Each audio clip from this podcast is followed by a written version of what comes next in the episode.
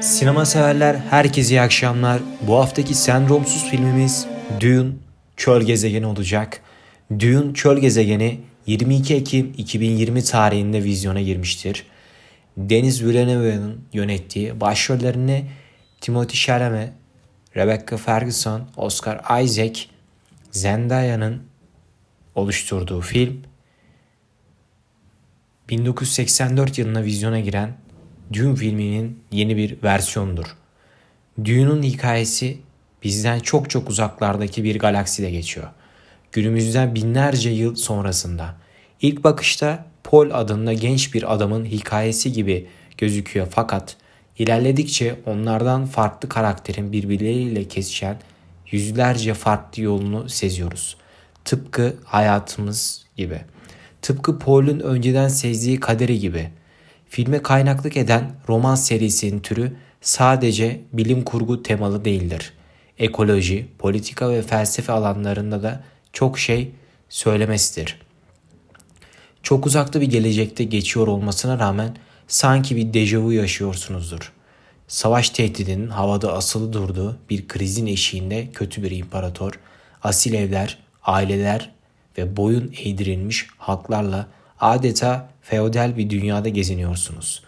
Mitoloji ve dinler tarihinde bir yolculuk yapıyorsunuz. Dune'un kaynaklarında aynı zamanda Kur'an, İncil, Tevrat gibi kutsal kitaplardan alıntılar da yap, yapılmıştır. Hem de çoğu zaman hiçbir değişil, değişiklik yapılmaksızın. Romandan uyarlanan filmler hem 1984 hem de 2021'de yapılan her iki filmde de bu sahneler epik görüntülerle tasvir edilmiş. Kuzey Afrika'daki Tuarekleri ya da çöl bedevilerini bize anlatan Arakis gezegeninin yerlileri olan mavi gözlü Fremenler kendilerini kurtaracak bu Mehdi ya da Mesih figürünü beklerler. Arakis gezegeni Siye'de uzakları, Irakları, Irak'ı hatırlatmıyor mu? Yaşadığımız dünyada petrol için batılı güçler tarafından sömürülen halkların yerine bu hikayede baharatı içeren baharatı için sömürülen fremenler var. Baharat yani spice maddesi space yani uzayda yolculuk için gereken en önemli madde. Çünkü dünyada ulaşım için petrol, uzayda ulaşım için baharat. Aynı zamanda bağımlılık ve bazı kişilerde de geleceği görme yetileri kazandıran bu madde o kadar önemli ki çöl gezegeni Arakis sıcaktan kavrulmasına rağmen onun terraformuna dönüştürülmesine izin verilmiyor. Bilim kurgu hikayelerinde görmeye alışık olduğumuz o teknolojik araçlardan elbette bu evrende de var ama oldukça sınırlı sayıda.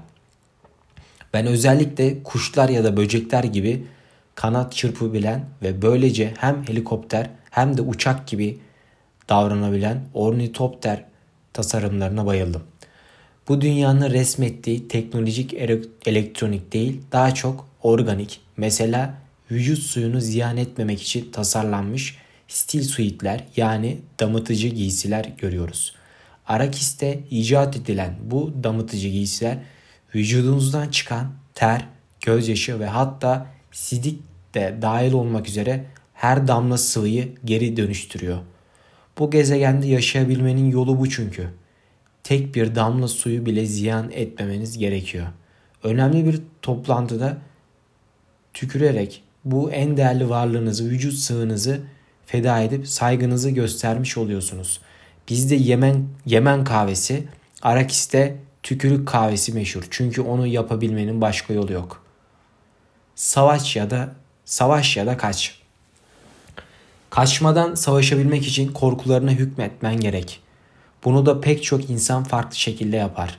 Dune'un evreninde mentatlar aklı, mantığı, matematiği kullanır.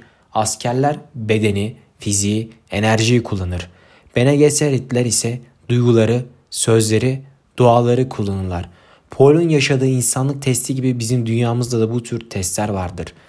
Hristiyanlıkta vaftiz, Yahudilikte bar mitvas, Müslümanlık ve yine Yahudilikte sünnet törenleri çoğunluktan ergenliğe, çocukluktan ergenliğe geçişin bir işareti olacak.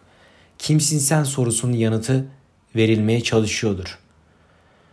Bu törenler günümüze geldikçe, modern topluma evrildikçe giderek yumuşasa da ilk halleri, orijinal halleri oldukça serttir. Dune evreninde insanlık böylesi bir mücadele içindedir. Doğada karşılaştığı engelleri aşabilmek için kendine özgü araçlar icat etmişler. İnsanlar karakterlerine göre kendilerine en uygun aracı seçmiş. IQ'larıyla, zekalarıyla hareket edenler Dune'daki mentatlar gibi mantıklarını kullanarak mücadele veriyor. Kaslarıyla, fiziksel güçleriyle mücadele edenler Dune'daki asker gibi silahlarına sarılıyor. Duygularıyla hareket edenler de Dune'daki Bene Gesseritler gibi sözlerin gücüyle ayakta kalmışlardır. Kısacası korku akıl katilidir.''